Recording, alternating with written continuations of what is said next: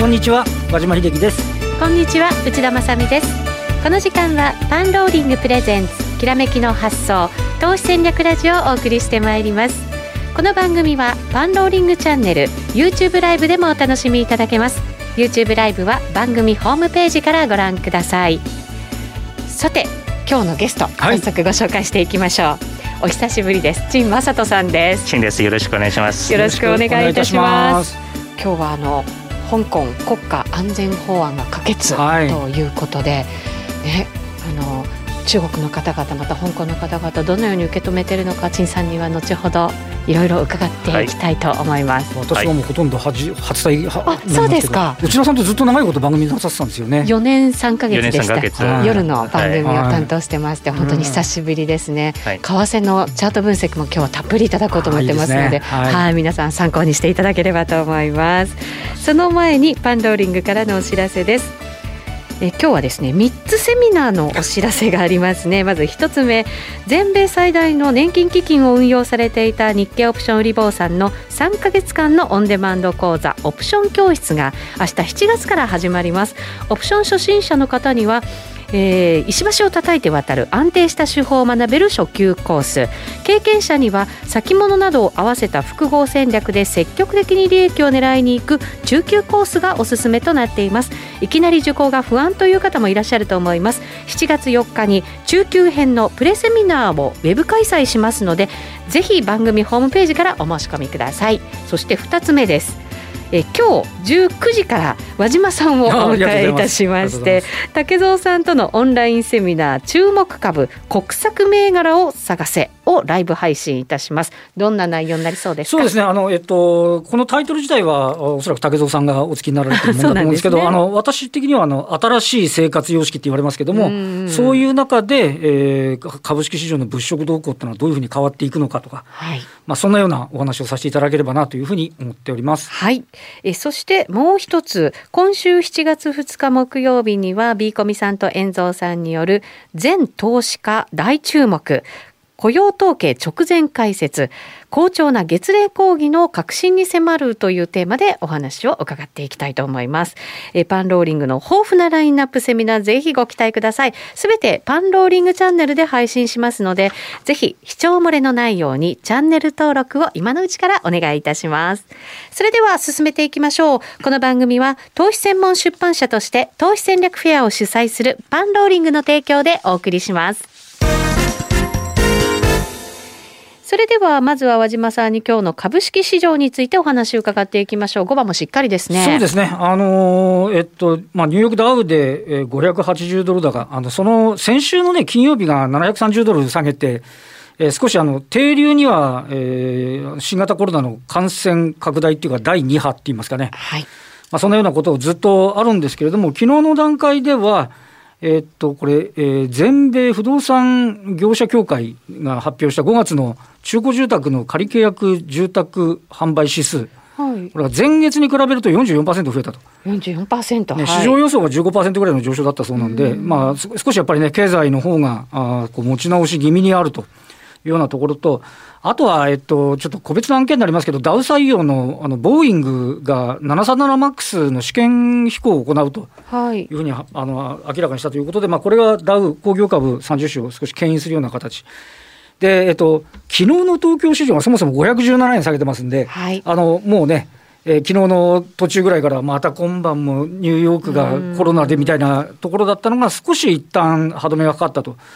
いうところで、えー、しっかりということなんですけど、ただ、あの、今落ち着いてるんですが、一時ですね、あの、東証一部でこれまで買われてた銘柄が、少しあの GMO 関連の銘柄が売られてるとかっていうのはあったんですけど、はい。あの、5番の寄り付き直後ぐらいですかね、マザー指数が結構な波乱に、そうですね。11時ぐらいからどどっと下がってですね、5倍より、あの、アンジェスが売り買いで始まったりっていうようなことだったんですけど。今5ポイント安ぐらいまでは戻してきてますよね。はい、えっと、今5ポイント安で1013なんですけど、一時971まで下げてるんですね。はい。だから本当ちょっとドキッとする動きでしたね。え昨日まで、先週まで12週連続高なんですよ。はだから高値払いになりかねない部分はあったんですけど、ちょっとこれが落ち着いてきたということで、えー、えっと、日経平均自体はね、110円ちょっとの値幅ぐらいではあるんですけど、あのまあ昨日の分下げあの埋め切れてはいませんが、まあ、いろんなちょっとしたなんか、えー、ドキドキ感がある中では、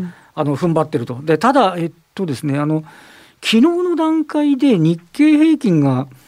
えー、1か月強の売り買いのコストを示す25日移動平均線を割り込んだんですね。これ4月6日以来、はい、2週間あ 2, 2ヶ月半分ぐらいのことなんですけど、はい、今までずっとこれがサポートになってて、今日今、リアルタイムが2万2400円が時価で、うん、えー、25日線も2万2401円ということなので、はい、ちょっとね、あのここのところを早期に脱会できるのかどうかっていう部分も、えー、注目ポイントにはなるかなというところかもしれませんね。なるほど、テクニカル的には、これをまあ奪還できなければ、ちょっと調整ちょっともしかすると、えー、25日線がサポートからレジスタンス抵抗ラインになっている可能性があるかもしれないというのと、あとは、えーと、ちなみに今日が、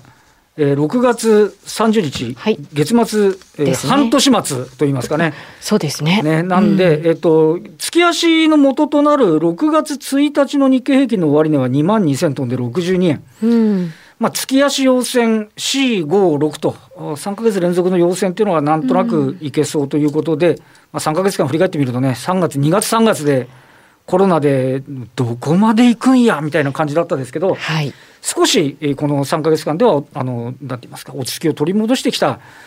あ今年の第二四半期といいますかね、そんなような動きだったんではないかというふうな感じはしますよね。そうですね。さてここで陳さんにも今日お越しいただいてますので、はい、その香港国家安全法案今日可決ということで全人代の常務委員会で決まったわけですけれども、はい、えっと中国の株価見てみると上海は5倍一段高の展開になっていると、ね、ハンセンもしっかりということなんですよね。まあいろいろ相場を織り込んできたということなのかもしれませんが、えっと上海株の場合ですね、そもそも多分香港問題気にしてないかもしれないけど、うん、で香港の場合はえ多分その中国の本土の資金が支えている部分が非常に大きいじゃないかなと思うんですね。はい。まあ、もちろんあのアメリカ武器のアップしてきたから、そういう時代も悪くないし、はい、で今香港というのはやっぱりあの本土からの資金の方がやっぱり有力というのは大半が支配してますので、まあ、その辺がやっぱりあのすぐこの問題が表面化すぐマーケットに打撃与えることはないかなと思いますね。これ、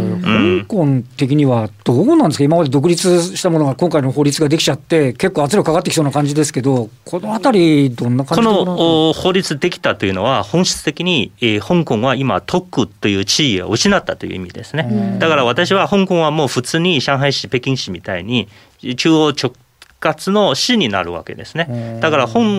香港はもう私は終わったと思ってます。従来の香港は。えですからこの公安法案うん、もそうなんですけれども、この法案自身がね、外国人も適用されるっていうのは非常に大きいですので、ですからこういう中長期の視点から見るとですね、やっぱりその自由貿易、自由金融センターとしての地位は多分保られないじゃないかなと私は思います。やっぱりそうですよね。アジアのやっぱりね、あの金融の中心地だったところが、はい、少しその地位が低下しちゃう、そのあたりはどういうふうにご覧になってます？そこは多分ね、あの香港は今の香港になったのは、やっぱりあのイギリスのその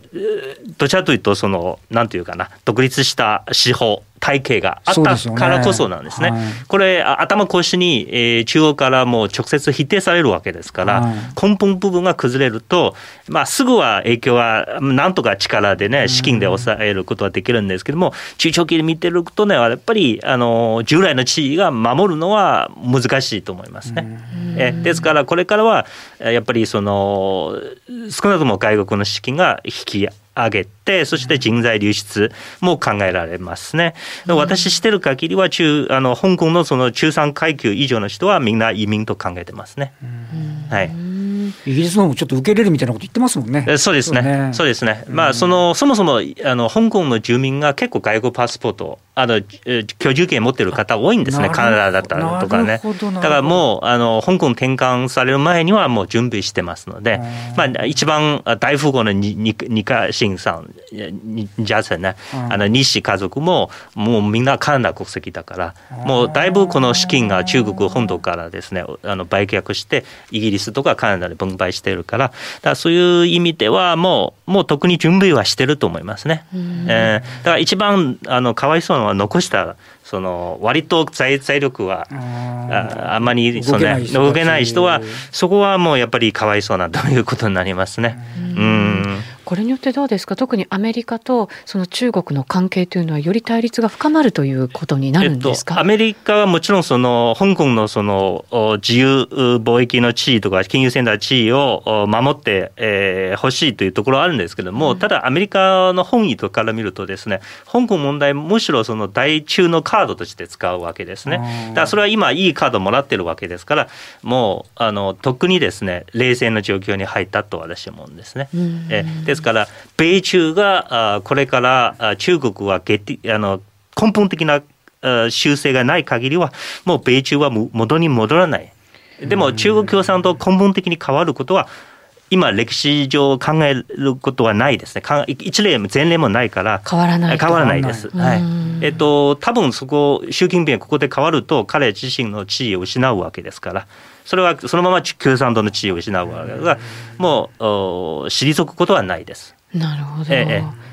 まあ、これによって日本にいろんなそういう金融であるとか、はい、いろいろなこうものが移ってくるっていう見方もあるわけですそれがね本当にいいチャンスです。本当にいいチャンスですけど、え私はちょっと疑問なんですね、うん、それはねシンガポールに移すじゃないかなと思う。でなぜかというと私の友達が私も手伝ってあげたんですけど、えー、とめぐれで3億の合計5択買ってですね本当に買ったんですよ、はい、2件も買って。で会社も投資して。もちろんあの資本金たっぷり。なのに銀行口座作れないんですよ。日本語わかんないということで門前払い、まあ、具体的な名前言わないけど、はい、で私は手伝って行ってやっと一件が受け付けてその前提というのは誰が日本語わからない人ないとダメというついていってやっとやっと。そういう状況の中に金融センターが地位どういうふうに外国人材守って要するに日本語わからないといくらで財力とおね、資産持ってきてもダメなんです、はい、全然ダメじゃないですかそれ。そうそう。このご時世にねそう。もうワールドワイドでねそんなの言葉の壁とか言ってる場合じゃないですよ、ね、資料全部持っていたんですよ。あの3億のマンションが実際買ってるからというね。それで門前払いされてるからね。なんか日本人としてそれはどうなんだと思っちゃいますね。そうですね。そういう現状を聞いたらなんか恥ずかしい質問をしてしまったような気分にもなってきます、ね、私もさんと一緒で、えー、この際金融センターは東京だっていうね、はい、あの感じでね。期待はねあるんですけど。英語を通じない環境がないとダメなのこの生活のインフラというのは、ね。えー、あのまあ、ビザの申請もなんですけど結局は日本語じゃないと申請できないですね。全然ダメですね、えー、そこは変えていかなきゃいけないわけですけどでもスピード感持ってできるのかどうなのかって言ったらちょっと疑問もありますよね。残念ながらね。はいわかりました。この後陳さんには為替のお話じっくり伺っていきます。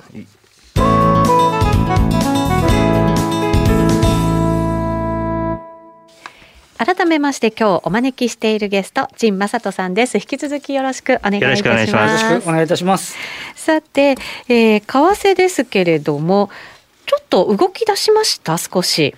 ドル円の方はね、はい、えっ、ー、と先週の続伸に続いた形で昨日は割と動いた感じですね。はい、えーえー、現在ドル円が107円74銭75銭あたりでの推移ということになっていますので今日の高値圏での推移ですね。はい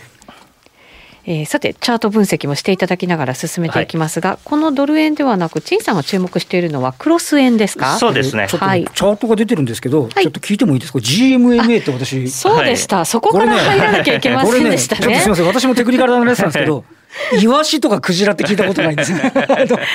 はい、はい、GMMA といえば陳さん、陳、はい、さんといえば GMMA のっていうのは内田さんの放送をやってた時にたまに伺ってたんで、ん私も普通に受け入れてましたけど、そうですよね。そこからで実はそのイワシクジラは私は勝手に命名したんですけど、でサインのいろいろ実はこの前の番組ですね、リスナーの方提案されていろいろこのサインが作ったんですね。ラジオ日経初で、はい、生まれてるんです、ね、そうですそうです。えっ、とまあ簡単に言うと GMMA っていうのはこの12本の移動平均線で構築されたチャートなんですね。はい、はい、この移動平均線は、えーと、普通のシンプルの方じゃなくて EMA ですね。指数平かつ移動平均、ね、はい、はい、で短期の方は今書いてる私はいイワシと呼んでですね、はい、えっ、とこのブルーの方ですか青の方ですか、はい、で358101215というあのそのスパンが決めてます。うん、えそして、えーと、ピンクの方赤の方ですね。3035、えー、4045で5060なんですね。へえー、となぜイワシとクジラと命名したかというとでマーケットの本流というのは、えー、クジラ要するにその主力ですね、はい、えー、割と中長期スパンを据え置いたその資金力を持っている投資家たちあのまあ、作ったと思ってますね、はい、でそういう人たちはやっぱり長期の移動品線は、えー、作ってると。平均の売買コストが買い出しが決まってるということでクジラですね。クジラのようにゆったり取りときなるほどなるほど、はい、でイワシの方がどちらというと短期の時筋でで、えー、いろいろこう離れて、えー、まあクジラが後追う食うようなイメージなんですね。結構ね機敏に動くじゃないですか。大群だってもね。そうですそうです。はい。それを意味してます、それであの食うか食われないようにえっ、と二脱二脱というかあの離れるようにするかによってそのトレンドを作ったのはえっ、とまあマーケットのイメージですね。だからそのクジライワシっていう命名しまして、えそこからですね実はいろいろサインが出ましてですね。でえっ、と今出した一番のチャート。はい、ユーロ円の冷やしチャートにそうですね。ユーロ円の冷やし。私はその今まで出したチャートの中に、えー、今日はブルー姿勢で一番有効なのはユーロ円かなと思ってます。うん、えなぜかというと、えー、その5月の安値からですね、えっと、6月の高値からもう結構あの力強くですね、えっと、上がったんですけども。結構戻りね強かったです、ね、そうですね。戻りがまあビジ型回復ですね、えー、ここで途中のところ注目していただきたいんですけども5月の下旬ですね、えそこからですねブルーのイワシが、え赤のクジラのもともと下値ですね、はいはい、そこ上に行ったんですね。これは短期組がもともと長期組したというのはベアトレンドの特徴ですので、え逆転するっていうのはこの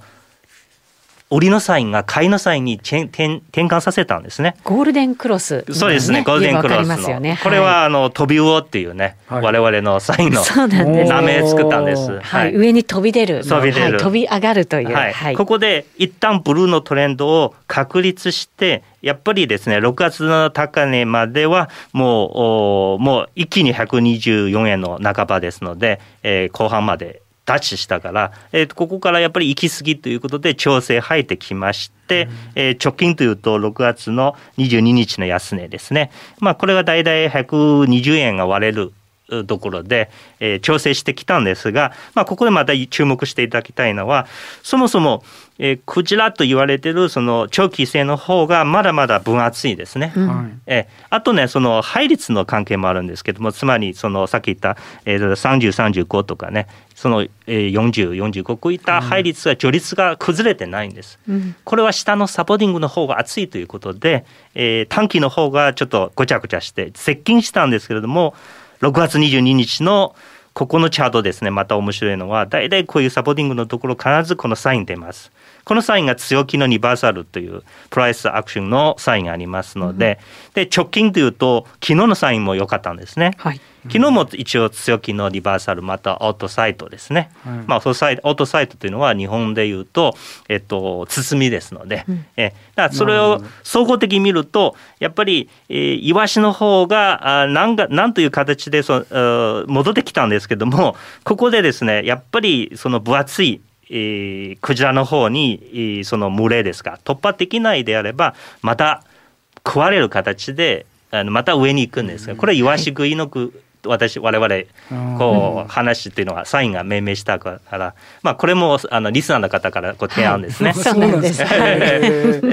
でイワシ食いはいいじゃないのっていうことで、はい、で、えー、これで考えるとやっぱり少なくとも現在の時点で考えるとユーロ円はここのままこう下にもう一回突っ込むよりももう一回上値トライしやすいじゃないかなと思うんですね。このクジラの線をやっぱりサポートにしてそうですね、はい、もう一回上に行くと、そうですね、サポートしながら、えーと、イワシ食いの関係もありと、うん、そして、えー、プライスアクションのサインが両方出してましたのでうん、で総合的に判断すると、えー、ユーロ円の方がまあ今のチャートの中に一番ですね強気じゃないかなと思ってます。さらに上に行く可能性があるということですね。そうですね。そうすね。ええー、でもう一回121円か122円あたりですね、うん、えー、トライするというのはまあ短期スパンで見ると可能性十分あるかなと思います。はい、なるほど。はい、同じようにチャンスになっているのが5ドル円。はい。はい、えー、5ドル円があの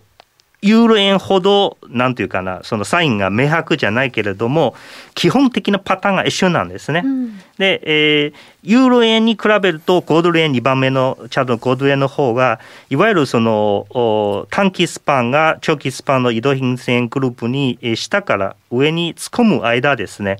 結構あの横ばいの時期が長かったんですね。あ確かにもみ合ってますよね。そうですね。えっ、ー、とユーロ円の方が一気にこう突っ込んだけれども、うん、この5ドル円の方が割とこうイワシがクジラのもも漏れの中にですねもう横ばいの形でこうごちゃごちゃになって維持してた時期ありましたね。この短期線がたくさんあるんですけど、はい、これがだから全部重なるような感じですよね。重なる形で収束してるんですね。はい、えこれはえっ、ー、と5ドル円があよりですね、えー、土台というのはあの上に行く基基盤が作ったっていう意味ですね。あ、その調整完了みたいな感じですか？すね、はい、えっ、ー、と地合は実はユーロ円よりはもっとですねしっかりしてる。あそうなんですね。だから5ドル円が高値トライ同じ6月高値トライしてから、えー、今までですね、えー、戻ってきたんですけどもこの戻りの値幅も割と小さいですね。うん確かにそうですね。うん、で、えー、それは、えーと、ユーロ円の下からですね上に、えー、反転するスピードに比べると5ドル円は時間かけてこういった保ち合い持ってですね。えーと、基盤作ったわけですからこれ上昇の時もじわりじわり上がってきてで、ね、で調整も本当にじわりじわり調整したって感じですね。でえーとサインの方がユーロ円の方がよりはっきりしますけれども、はい、実際地合いでいうとですね5ドル円の方がよりしっかりしてます。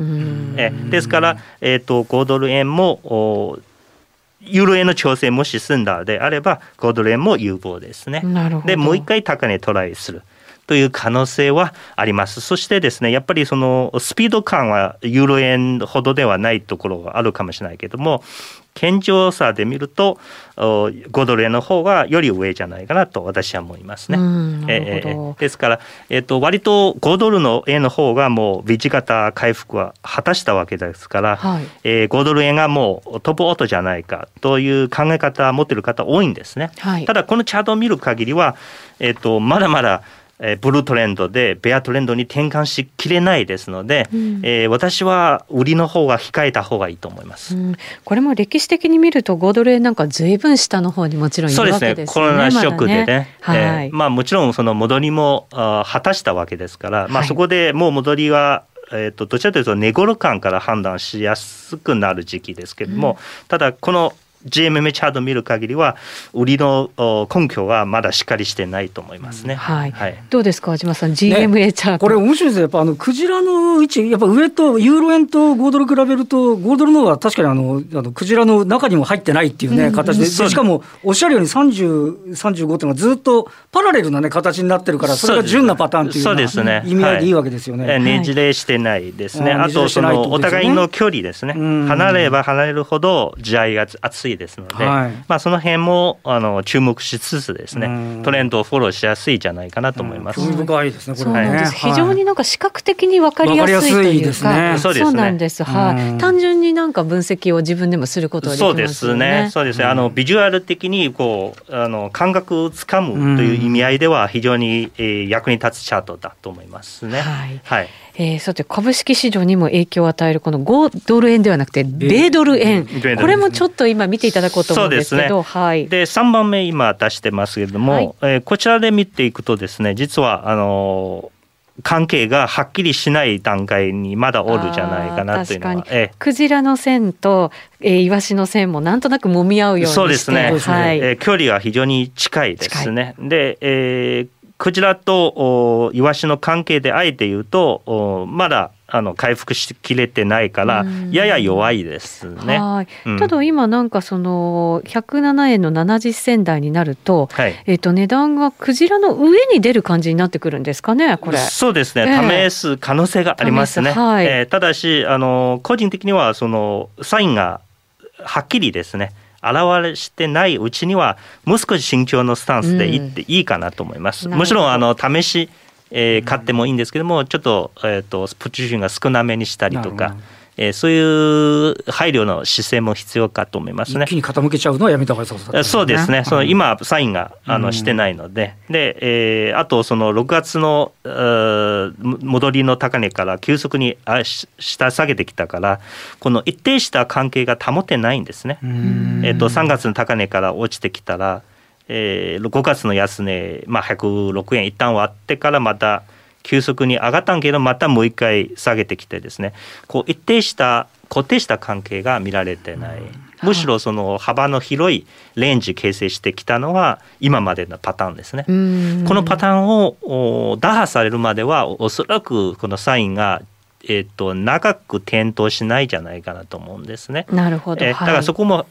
まあ、配慮は必要かと思います。はい。ええ、ただ時間足に落としてみると、ちょっとトレンドが出始めている感じ時間足4時間見るとね、ええ、これはちょっと強気になっちゃうんですね。ええ、やっぱりそのまず短期スパンのイワシ組とえっ、ー、と長期スパンのクジラの位置関係で見るとこれはブルーで、はい、あといいのは、このイワシ組この移動品線同士とクジラ組の移動品線同士自身も距離が離れてますね。はい、もちろん距離もあの保ってます。保ってますね。保ってます。ねじれしてないので、で、えー、離れてます。離れてというのは地合いが強さ。まあ、ここブルーですのでブルーの強さですので、はい、まあ、今の状況で考えると短期スパンではこれはまた上値トライしやすい環境にあるじゃないかと思ってますね。はい。はい、この後 YouTube ライブでも引き続き分析をいただこうと思いますが、はいはい、パンローリングから陳さんの DVD パターンを覚えるだけで勝率7割超 FX 仮想通貨チャートの読み方という、えー、DVD ですね。これね好評発売中ということでございます。プライスアクションというのもすごい大事な、えー、形ですよね。そうですね。さっきあのユーロ円の話したので、うん、やっぱりその移動品あの GM 面に加えてプライスアクションのサインが点灯するかどうか非常に大事です。はい。はい、えー、そして番組の中でもこの GMMA、はい、はい、解説をいただきました。